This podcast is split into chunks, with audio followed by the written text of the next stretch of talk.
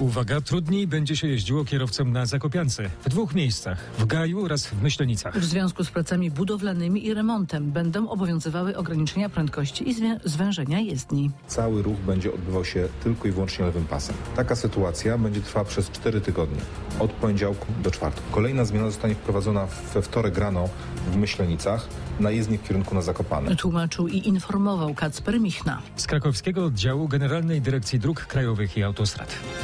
Policja zatrzymała 2 nastolatków, którzy namalowali swastykę na murze synagogi w Gdańsku-Wrzeszczu. Obaj są w tej chwili przesłuchiwani przez policjantów. O dalszym losie 14- i 15-latka zdecyduje sąd rodzinny i nieletnich.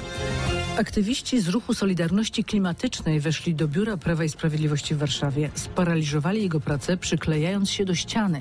Zostali zatrzymani i przewiezieni do Ochockiej Komendy. Aktywiści domagali się rozmowy z premierem Mateuszem Morawieckim. Do dziś nie odpowiedział na skierowany do niego list otwarty dotyczący oddania energetyki w ręce obywateli, napisali w mediach społecznościowych.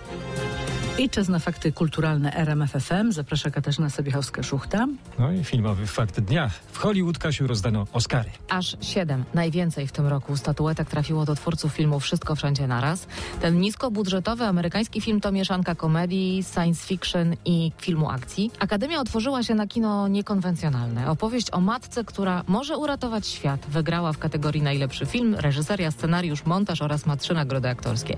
Jak mówi krytyk filmowy Marcin Radomski, uznano, że ten film jest wyjątkowy, niezwykle oryginalny, to jest w mojej ocenie też film, ale ja trzymałem kciuki za Duchy i Nisherin, to był mój wielki faworyt. Ta produkcja miała aż 9 nominacji i niestety nie dostała żadnego Oscara. Jest chyba największym przegranym tegorocznej gali. Główne nagrody aktorskie trafiły do Michelle Yeoh i Brendana Frasera. I o Jerzego Skolimowskiego bez statuetki w kategorii międzynarodowej wygrał niemiecki, antywojenny film Na Zachodzie bez zmian, nagrodzony też zresztą za scenografię, najlepszą muzykę i najlepsze zdjęcia. A pełną listę wyróżnionych Oscarami znajdziecie na rmf24.pl. Radio, muzyka, fakty. RMF FM.